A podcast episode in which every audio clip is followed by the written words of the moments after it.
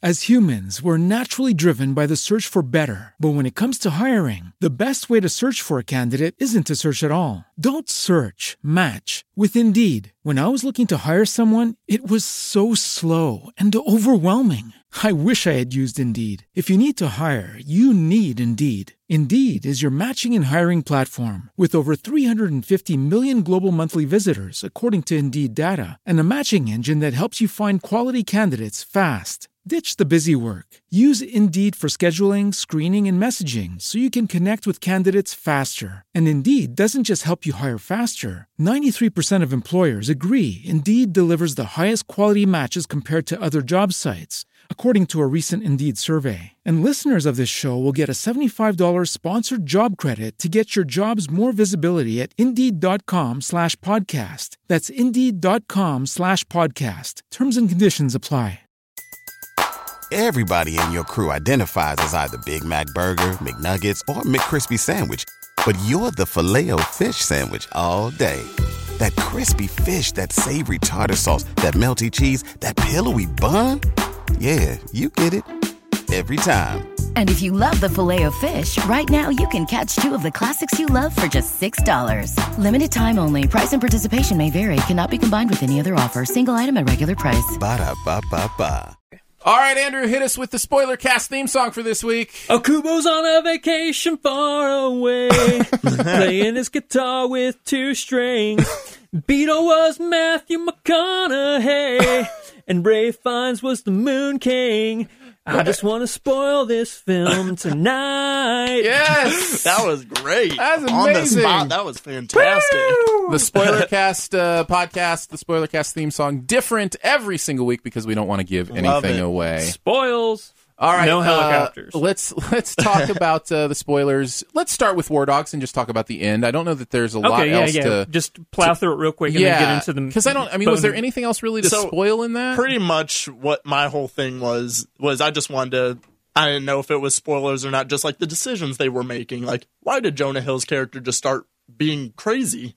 Like out pulling, of nowhere, pulling the gun out of the car Pulling- and shooting. Pulling, well, not no, not that. Like whenever he just started, he was questioning the contract at first, and then he wants to screw over uh, Oh, Bradley I- Cooper's character, and then he wants to, you know, not pay David for what it, reasons? Did it seem like there was just a 180 in his persona Yes. where, like, all of a sudden, he was helping I'm David crazy out, now. and, and it, it made no sense to me. Like out of nowhere, David didn't do anything to like get any of this treatment. Like he's in Albania, you know, doing all the hard work and only getting thirty percent, while Efraim's in Miami doing nothing. Then all of a sudden, Efraim's like, mm, "No, I'm just gonna get greedy and try Yeah. and take all the money." yeah, and I think I think that's what we're supposed to see in his character Like is the greed. It came out of nowhere but though. but to Yeah. really to especially when the movie makes such a point to to that they know how incredible it is that they only have to pay hundred thousand dollars for these people to do all this work. Yeah. that's going to make them four million. The fact that, that that's how they got caught, I think, is the movie's big trump card. Is like you know, I love that, though. I, I like that it was a story small wise, detail. story wise, Yeah. it makes a lot of sense. But character wise, I think maybe you're onto Yeah. something. Yeah, no, it just it made no sense because like this whole movie, we see their junior high friendship, and you buy into the friendship, and you see how much Efraim helped out David, you know, to put mm-hmm. him to bring him in and put him in that position. He did so much to help him, then out of nowhere, just wants to cut the legs out from underneath. But I him. do think we, I do think for the entire film, we are supposed to see him as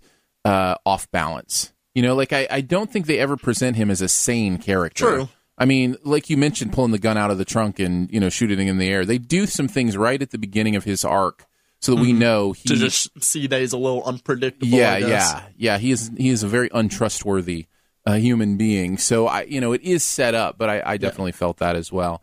What was that last scene? I, see, What- okay, with Bradley I actually liked it because you know we see we see David get pulled through the dirt by Efraim and all the things going on. You see Yeah. him get busted, and then you even hear it that Efraim gets like how much? They say no, that's something Efraim that really goes made to me prison mad. for a long time. And Four then years. Four four years, and then he was like, and then David's like, I pled guilty. I got seven months, and you're like, okay, you feel a I little think it was better. four. Wasn't it four months of house arrest? Or seven months, seven of months of house and arrest. And that's really what made me mad. And that's just, And a, then- that's a statement on our justice system where people can go to years for a couple of Yeah. decades for you know smoking a little bit of weed, but these guys illegally sell arms from non-sanctioned countries, documents and then they get seven months house arrest. That's just that I was really upset about that. White, white collar crime. I man. was just hoping that David would get something. Like he hit, you see him go back to his life of being a massage therapist, and then I was like, all right, Bradley Cooper just threw him some money. I was Do you think he took he, the he money? got something. Oh yeah, okay. See, I Oh, don't yeah. think I don't think that's obvious. I think the movie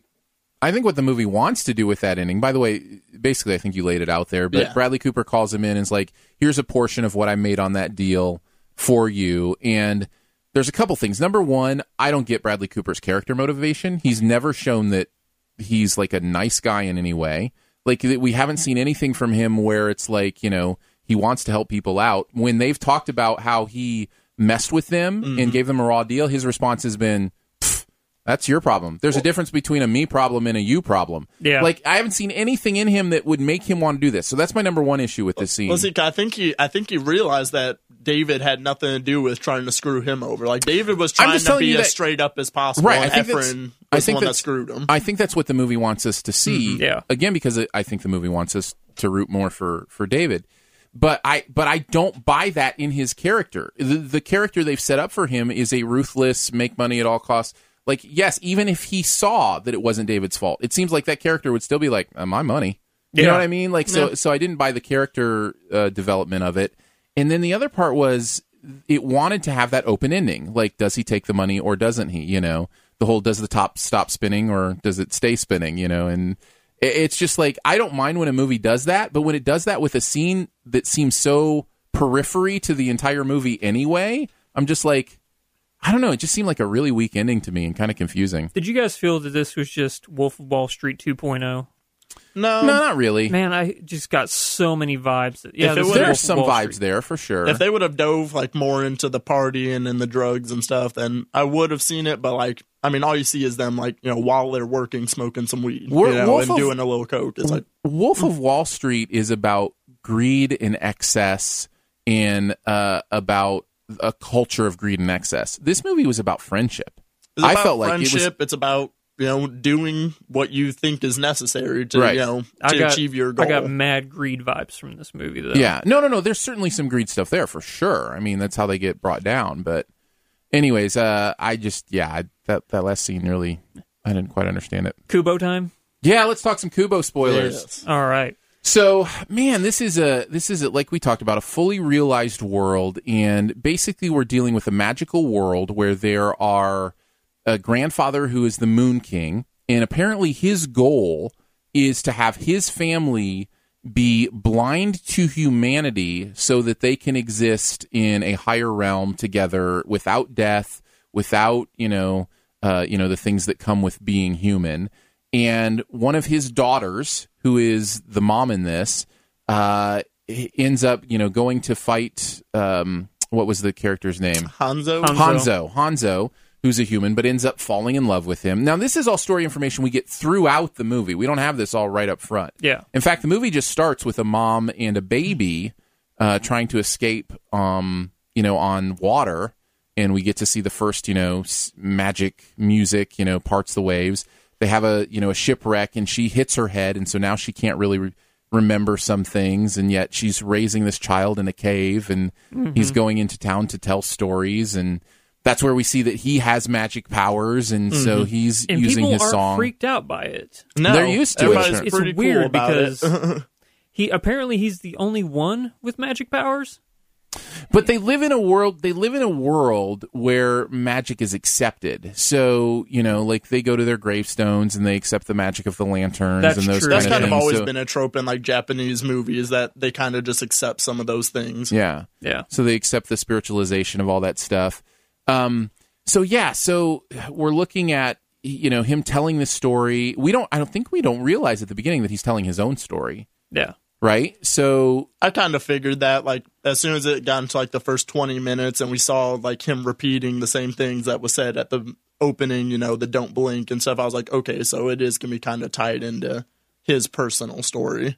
and you know we start to hear things like always wear your father's cloak. Never stay Don't- out after dark. Never stay out after He's like a dark. he's like a gremlin. That's right. Don't eat after Can- midnight. Can I say this? The scene where we're first introduced to the sisters is one of the coolest scenes Oh yeah. of Yeah. any animated film I've ever seen in my entire where they, life. where they separate and Where they separate float and across the water. the design of the sisters just really got me. Like That's I my favorite part of the whole it. movie is the sisters. Yes. so that's the first time he stays out after dark. Yeah. and we come to find out that's because that's when he can be seen by his grandfather, the Moon King, Yeah. and so his mom's sisters will come after him. Um, They're so creepy. Like, yes, like that scene. I remember. I was like, "Oh man!" I was like, "All right, we're get, we're going there." yeah.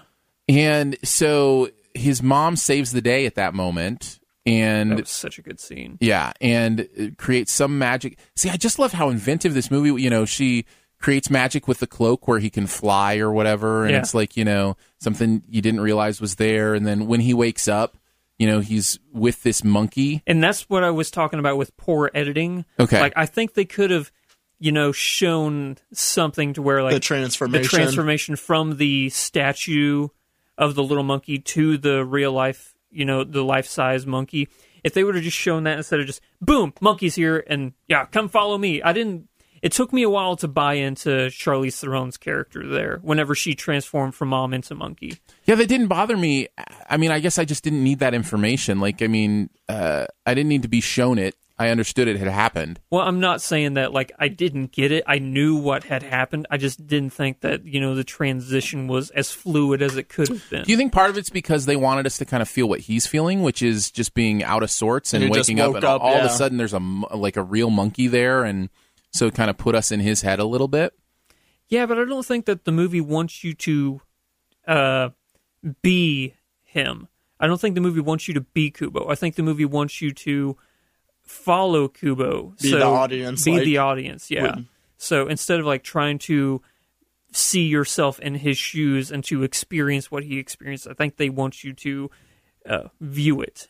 And I don't think that because there were some times where like this is exactly what Kubo was going through. Now you know, and that just came out of nowhere for me. Like, well, it didn't transition all that well.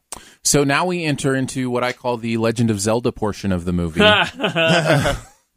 where where he has to go find the armor, and he has bosses basically that he has to battle for each piece of the armor. Yeah. Um, and, George Takei's only line in the whole movie. oh my, oh my! Oh my.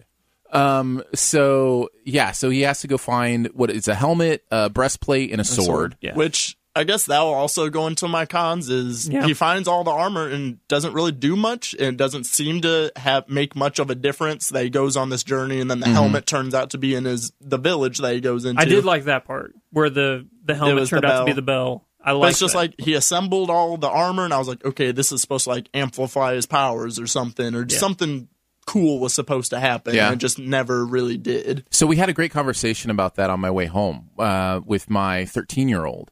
And he started talking about what each of the pieces of armor represented and how Kubo learned that it wasn't about the armor itself. But about his it was it was about his journey and his story and learning what those things meant. And so, you know, you've got and just, you know, to give things away. So the sword is found uh, you know, in a skeleton, which is supposed to, this is what my son is saying. He said, I think that's supposed to represent death and something, you know, you're supposed to fear death. And that's one of the things that the Moon King talks about, you know, that why would you want to live here where people die and, you know, that kind of stuff. And then the, the eyeballs, you know, represent guilt and being seen. And, and why would you want to live in a place where, you know, people see what you do and, and that kind of stuff. And then the final part piece is actually back in his home. Yeah. Like, and it represents mm-hmm. community and relationship and, and those kind of things. So I was like, wow, that's, that's really deep, son. It Yeah. was really deep. So, and I don't know if that was intended or not, but I love a movie that you can kind of write those stories on top of and they make sense. And so, um, so anyway, so I, I did appreciate kind of the, the journey of the armor, even though it didn't come into direct play, uh, battle wise. yeah. Um, although, more although the his- sword kind of, I mean, the sword did here and there because it was unbreakable. Yeah. So did you guys? Okay, this is going to be super nitpicky just for this uh, little part here. Yeah, let's I do have a nitpick one too. Go Let's ahead. do it. Kubo. Let's and pick the, some nits. Kubo and the three strings. There was never a single time that it had two strings. I get that it was his hair and then the hair from his mom and then the Sure. hair from his we're dad. jumping, we're jumping ahead on some story stuff, but yeah. Yeah. So, but it was always three strings. I, I was always I was waiting for that too. I was like, when is he supposed to be down to two strings? One of these strings is supposed to break. Yeah, the whole movie. Honestly, the whole movie. I'm like, when's that string going to break? One of those strings. Well, I, that's why I. Lo- I mean, the most powerful moment of the movie that I didn't see coming was that moment. really? Oh, was- I knew that was Oh, coming. I knew that was coming from the instant he pulled the hair out of his Yeah. mom's head. Like The at the second beginning. that I he knew Great. it. That's I was great. like, "There's I'm- one string." Yeah. Uh, that's awesome. I'm glad you did. I didn't, and it had a real impact on me. I was like, oh, there are the two strings. No, I knew it immediately. Okay. Well, what I'm saying is, so the Kubo and the two strings makes a lot of sense to me because in that moment I was like, oh, those are the two strings. And because the title was two strings, when he reached up and pulled up his own hair, I wasn't ready for it. And that moment hit me as well, where it's like, oh, it's him as well. See, that's why I think it should still be called the three strings because think- it's his hair. I disagree. I think if it's Kubo in the three strings, it gives away the power of that moment. No, because honestly, you look at his shamisen, his guitar thing, Mm-hmm. and it has three strings. So if they would have said uh, uh, Kubo in the three strings, I would imagine, oh, it's just a guitar. So when he pulled the hair from his mom, I would have said, oh, that's just like a little piece of himself that he's going to be keeping. That's what I thought. Yeah. And then, but since it was Kubo and the two strings, I'm like, oh, his strings are going to break, and he's going to use that as one of the strings as the replacement. So where's the other string coming from? So if they would have called it three strings, I would not have thought to myself, oh, well, he's going to be using that. Interesting. Um, yeah, that was that was the most powerful part for me was was that back to back punch of oh those are the two strings oh there's a third string. I didn't like You know? the resolution in this movie either. Yeah, we'll see- we'll we'll get there. Uh, let's. uh, I want to talk a little bit about a couple of other reveals that I did see coming quite a bit. That, it, that again, that doesn't bother me. But the fact that the monkey was his mom, and that the beetle was his dad. No, that one I did not see coming. See, yeah, I didn't see that one come because you know it makes sense. That's She so used- interesting. The mom used the last of her magic to you know mm-hmm. become you know the monkey. That made sense. And then the beetle, like I thought they were gonna go that route, but at the same way, I was like, but like the beetle literally he came out of nowhere. Yeah. Like mm-hmm. he just happened to take Kubo back to his little bunker, and then that's when they you know are introduced. And we well, the little out all that paper. Hanzo that he See, dreamed. that's what I thought was led. his dad. Was really See, his yeah, dad. I thought that was gonna be his dad. Oh, that's so funny. As soon as they met that beetle, I knew that was his dad. that's funny. that No, is yeah. hilarious. because he said uh, that the spirit of Hanzo was in the origami. Did you not? Did you not pick up on it when they were starting to like kind of fall in love, like the monkey and the No. I, I, I, that's whenever I started picking up on it. Whenever they're flirting, and then they're, the scene where they're e- all eating together. That's whenever I was Mm-hmm. Yeah. like, okay, that's that's the dad. Yeah, I didn't catch that vibe at all. That's beca- awesome. Because yeah, I, I just as an aside, my favorite. You probably heard me. It was the one moment I laughed like out loud, out loud in the entire movie when he when they're f- first find what they think is the unbreakable sword, and she uses it for the first time, and it breaks, and he's like, "So uh, it's just the handle then?" Yeah, no, that that was probably one of the funniest lines. this is McConaughey's first animated film. It's his first time voice acting. really? He did a great job. He, Oh, he he was so really good. did. Like like I said, they snuck some McConaughey isms in there. Yeah. like when he was telling that story, and he was like, "And they're gonna tell their friends, and they're gonna tell their, their friends, and they're gonna tell their friends." He just kept going. I was like, "Okay, this is straight McConaughey. He probably Yeah. wrote that himself." Uh, so he is the beetle who be, who is actually you know his father, and then the monkey is actually the mother, and so you know Did they, ever become say the who family cursed unit. him to become the beetle?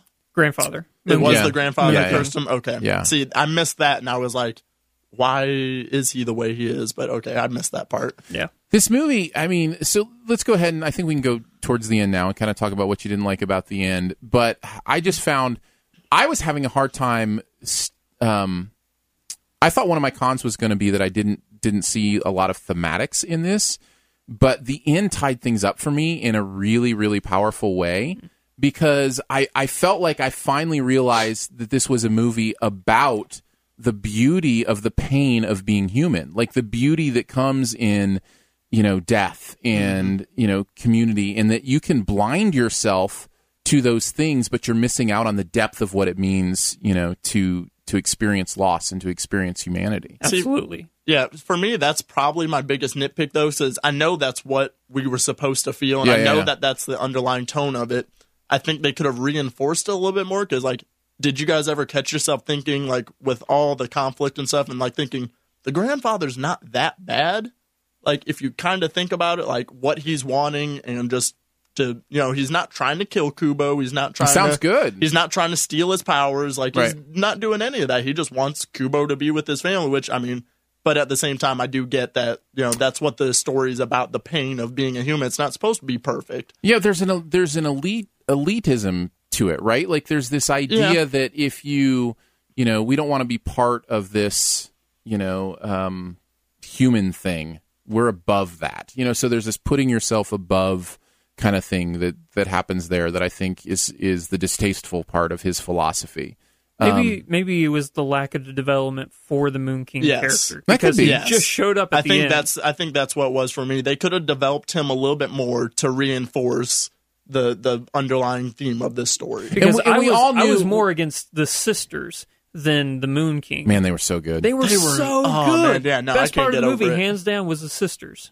Uh, so we all I, we all knew the dream was the Moon King, though, right? Oh, that yeah. was leading him into Yes. a trap. Yeah, that was yeah. something we all Yes. saw coming. Because okay. whenever he woke up, did you see Hanzo was pointing in the opposite direction as they were Mhm, walking? yes, Yeah. yeah. Ooh, did not see that one. Yeah. Um, whenever he's like, uh, "Come on, we have to go follow the the setting sun," you know, and Hanzo little paper's like, "No, that way, that way." And Mm-hmm. Yeah. he just picks up It was Hanzo and puts him in his bag. Yeah, it was pretty subtle, but I did catch it. You know, Yeah. it was just there enough that you could, you know, you could pick up on it, um, w- which I liked. I mean, and the the beginning of the movie said so. It said like even if you think it's not important, it is. Like pay attention to everything, and I really like that the way it like kind of set everything up. So I think I need to go back and rewatch it and like see if I notice some of those smaller things. So, can I talk about my theory on the ending? Sure, sure, go ahead. So, like I said, I was not a fan of the ending, but then I said I understand why they chose to do it.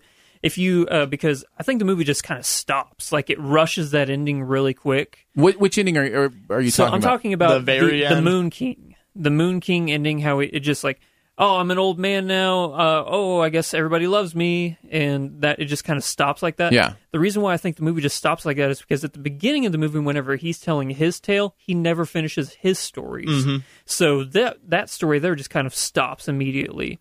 And there's a lack of resolution there because in his stories that he tells, there's also a lack of resolution. I thought that's what they were trying to do. I don't know if you guys agree on that, but I think I didn't pick up on that, but I just wasn't a fan of that ending. I just thought it was kind of weird. Like the there was no explanation as to why he just wakes up as an old man again. He has one eye, and it's like, is that Kubo's other I think eye? that- I think that's Kubo's what we were alluding to. And then you know the village people, and I kind of see like what it was is you know Kubo, like you said, can never finish his stories.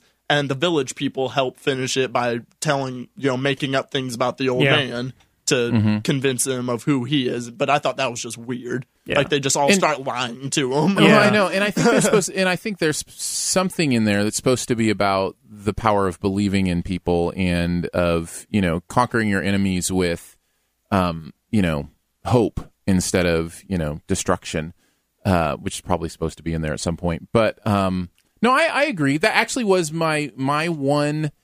Could this be a con for me? Was I? f- And this is different than how you said it, but I think strangely enough, it's the same kind of thing. Yeah. I actually thought there was too much ending. Like it, it when it like I felt it should have ended like right after the battle, and with maybe just like a small coda. But all the stuff that happened with the um, you know, with the old man and with him becoming the old man, and then there was also the grave site visit again, and then Which then how there did was you feel also, about that? Then there was also a scene with. Kubo was it the our final scene was actually with Kubo with his the vision of his parents yeah. right? Yes. So I'm just saying it just kept piling on. I mean, it wasn't as bad as Lord of the Rings or anything, but it just kept piling on one end scene after another end scene Yeah. in some ways. And I, I was just like, you know, pick one, do something quickly. You know, I felt like the that final confrontation was so powerful and so meaningful that I was ready just to kind of, you know, Yeah. have it, you know, So just of- take a breath and then move to the credits, you know. But it, but it just kept doing one thing after another, and I think they, I think they probably had purpose in each of those little codas, but at the same time, I, you know, it, it, if I had one negative, that was probably it for me. Okay. Um, the grave scene in particular, I, I thought that stuff was beautiful. I thought it was moving. Um, I didn't need to see him with the physical representation of his parents. Um, I was curious as to what Hanzo looked like, so it was nice seeing that. But uh, yeah, I just it was weird because you want to know if he's going to be with his parents because I thought that he was going to have some magic that he was going to be able to bring them back to life. I don't know if you guys thought that that was going to be something, but it just the resolution is he's with the spirit forms of his family. Yeah, it just seemed like it seemed like it needed to pick one or the other. Either be Yeah. super strong and like no, they are all really together, or resonate in the loss, resonate Yeah. that you don't get to see They them tried to pick a middle Yeah. And- ground. yeah, and, that, and- and I didn't like it at mm-hmm. all. Yeah. Trying to have it So- both ways. Yeah. So that yeah, that would be my one personal con probably with the movie. Are And the you s- reason the reason still- I won't give it an A plus. Are you still like beyond loving this movie? Oh yeah, absolutely. Okay. I cannot wait to see it again.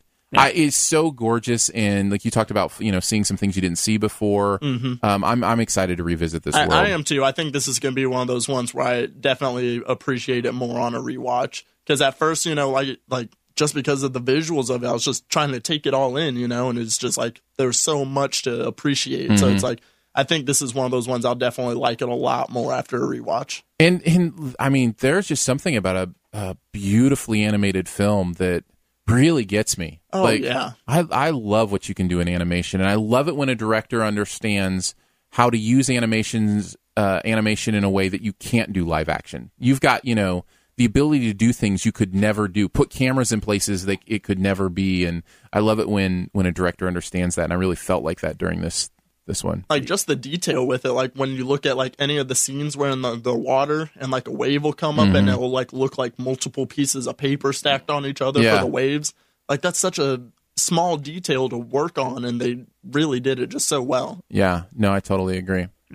Here, here's a let's. I mean, I think we've said pretty much all we want to say, but I did just have this thought, um, and maybe this is a con that I hadn't thought of, uh, and maybe this is some of the story stuff you're talking about too. When she becomes the monkey, why is she, why does she remember everything at that point? Like, do they talk about that at all?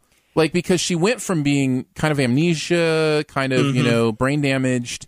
I think to, that her personality changed. She was more stubborn and She was. Well, she was herself. That's the, the the idea I got was that was the real mom, and what we saw was the damaged mom. Yeah, but I think Damaged I, I- Mom I can was- see that. Because Damaged Mom loved to tell stories. She loved to, you know, care for him and in, in a Mm-hmm. But it was loving always, way. but it was always in an off way too. Like it was always like you could tell she wasn't all there. I think that's just like the only way she could enjoy herself like in this in the state that she was in like whenever she had moments of clarity she didn't want to waste the time to be yeah, Yeah. stubborn and overprotective and that's why she was just so happy at certain points telling stories and such So I guess I'm wondering why, when she transformed to a monkey. I mean, we can just accept it. That's fine. There's certainly i things like guess it that, but just because it was the charm i guess yeah. So just that that last level of magic transformed her and also allowed her to kind of be her complete self. Yeah, but okay, here's another thing about storytelling that I was talking about. So she always said, always have this charm with you and always have your father's robes on. Mm-hmm. They never tell you why. Yeah. Why does he need to have those? The the, the robes I can because it was his father's. Mm-hmm. But what, and there was what- some magic in it too. She made the the robe fly. Yeah, but what was the significance of the monkey? Yeah, I don't know. See, that's, That's- what i'm saying I, I don't think there was i think it was just it could have been any charm like if it was a wooden you know caterpillar it could have been anything yeah, but I just I just story like wise, to know why. Yeah, story wise, it was I think to hide a little bit of the fact that the monkey was the mom. Like so, you know, story wise, I think it's to give us But it was the like same a- voice actors. I knew it was Charlize Theron again, so I'm like, oh, it's the mom. yeah. So immediate, I'm like, oh, I guess No, it's- mom's the monkey good. now. No, I think that's a fair point. Well, anything else, guys, before we finish up Uh, uh, spoiler yeah. cast? Uh, one one question because me and Andrew were kind of talking about this yesterday. You know whether a movie needs or you want a sequel from it. Would you want to see more from this? Oh, world? absolutely. I'd love to go back to this universe. I would. I, I think if handled handled properly, and and like you said, there's still a lot of things we don't know about this Yeah. world and why it is the way it is, and I think there's there could be plenty to explore.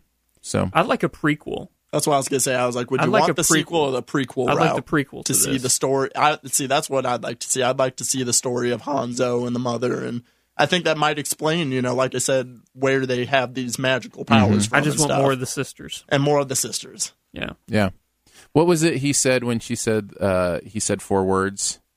Oh, You I- are you were my quest. Yeah, but what, what Oh, he yeah, guess? I love you, you- monkey. There were some really I good love lines in it. you, monkey. I I thought he was great. That was so much fun. yeah. He has another animated movie coming out Yeah, this he's year. he's Sing. in that sing. Yeah. Oh yeah, So, yeah. yeah, I've heard about that He's jumping on the whole animation wagon right now. And I'm glad from that the animation station. Yeah, I'm Hmm. glad that you know there are more companies out there that are doing stuff like this besides Pixar and DreamWorks. Yes. And this is, I think, the first Laika film I've ever seen, or Laika, however you Laika, say I think. So it's the first Laika film I've ever seen.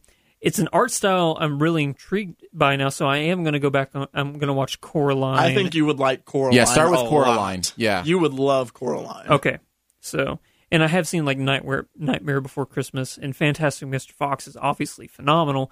So I think I would, would appreciate more of this art style if I were to check it out. So Here's I the might do thing: that. stop motion is the hardest animated style to do. It, Oh, yeah. it takes them years Yeah. to do stuff, and um, man, it's, it's a lot of respect for the stuff that they do. Um, I would also recommend Was uh, Kubo one hundred percent stop motion or was there CGI? I don't think know. It's, I think it's 100% stop motion. Is it really? I That's think. phenomenal. I'm pretty sure it's 100% That's stop phenomenal. motion. Now I know they have different ways they do stop motion now that you know helps them out a little bit, but Mm-hmm. but yeah, for the most part, it's you know take a frame, move move a piece a little bit, take another frame. insane. Isn't that crazy? Insane. You think of you think of the typical movie is is what 20, 24 frames a second? Is that what movies are these days? 24, and then you can get into like The Hobbit, which was 45. Yeah, yeah, yeah. Right, yeah. You do the high frame rate stuff. Yeah. Which, by the way, that was one of my thoughts during this movie. I would love to have seen it in high frame rate. It would Really? have been so gorgeous. I think the yeah. thing about stop motion, and like again, I'm not really up that into it, is because you get to see the, the little twitches and stuff, so you know Yeah. that it was hand done. I think I think you'd still feel that. I, I just I'm I am ready for a world where we allow ourselves to adjust to 60 frames a second. in a it is- movie. oh yeah. Oh no, I think I'm so stick ready. with the blur, like the the motion blur from like swiping. I love Mm-hmm. that because it's more realistic that way. no, it's because you're used to it. It's actually less realistic. It's just you're more used to it in film. That's because it, it, your eyes don't see that motion blur. Your eyes see no, it. I think I see. oh no motion no no! blur. Your eyes see so much more than 30 frames per second. Oh, so much more. Maybe your awesome eyes. well, well, think about it this way: if you have the if you have the higher frame rates in this one, like one thing that I appreciate, and you said how much you love the action scenes, and I was thinking to myself, I'm like, man, they are doing action scenes better in this animation than they do in live action because like now with shaky cam and everything, it's like you miss a lot of the action. Like Mm-hmm. Yeah. I loved how in this I could see everything going All on the in the fight, Yeah. like every move, and it was clear, and you weren't like struggling to keep up with the action. So it's like. Yeah. If you go a higher frame rate, do you appreciate those action scenes a little bit? More? I don't know. I, I, my guess is yes, but I could be wrong. Um, I, I wonder if is Cameron still planning on doing the Avatar sequels at 60 frames a second? yeah, Is he? Okay, Yeah. I hadn't heard because there was some negative response to the Hobbit stuff. that no, Hobbit was 45, so imagine Yeah. even higher frame rate Yeah. for this. But I think Cameron just wants it's he needs something new because he's done 3D. Mm-hmm. So 60 frame, nobody's done that in a movie yet. Yeah. So, uh, well, was Hardcore Henry 60 frame? Oh, I don't think so. I don't think Hardcore Henry was because it high was frame rate. GoPro and I don't GoPros are 60 FPS. I just think we hmm, have to get used to it, just like anything. I mean, it's the same with every advancement, right? When Yeah. sound came along, people were like, "Oh, I'm, you know, I don't. We don't need that. I miss the text on screen." When color came along, it was like, you know, we don't need color films. You know, black and white are fine. You know, every advancement, there's, you know, you're just what you're used to. just an adjustment period for So it. Yeah. yeah, 3D is the same. And here's the other thing, and one of the reasons why is when there's new technology, it is initially used mostly as a gimmick instead as a, as a storytelling mm-hmm. device. 3D has been the same way. When it first came out, it was just used as a gimmick. And the And- red and blue glasses that yeah. you got. And so, you know, to see it become more of a just an option for storytelling, Yeah. that's where technology starts to really win. So it has that transition period of less a gimmick and more for storytelling. But Yeah. we'll see. It'll be it'll be it'll be interesting because movie theaters are going to have to give a different experience than you can get at home if they want people to you know keep coming out. Yeah. So, the end. good times, good times. As humans, we're naturally driven by the search for better. But when it comes to hiring, the best way to search for a candidate isn't to search at all. Don't search, match with Indeed. When I was looking to hire someone, it was so slow and overwhelming. I wish I had used Indeed. If you need to hire, you need Indeed. Indeed is your matching and hiring platform with over 350 million global monthly visitors, according to Indeed data, and a matching engine that helps you find quality candidates fast. Ditch the busy work. Use Indeed for scheduling, screening, and messaging so you can connect with candidates faster. And Indeed doesn't just help you hire faster. 93% of employers agree Indeed delivers the highest quality matches compared to other job sites. according to a recent Indeed survey. And listeners of this show will get a $75 sponsored job credit to get your jobs more visibility at Indeed.com slash podcast. That's Indeed.com slash podcast. Terms and conditions apply. Everybody in your crew identifies as either Big Mac Burger, McNuggets, or McCrispy Sandwich. But you're the filet fish Sandwich all day. That crispy fish, that savory tartar sauce, that melty cheese, that pillowy bun. Yeah, you get it. Every time. And if you love the filet of fish, right now you can catch two of the classics you love for just $6. Limited time only. Price and participation may vary. Cannot be combined with any other offer. Single item at regular price. Ba da ba ba ba.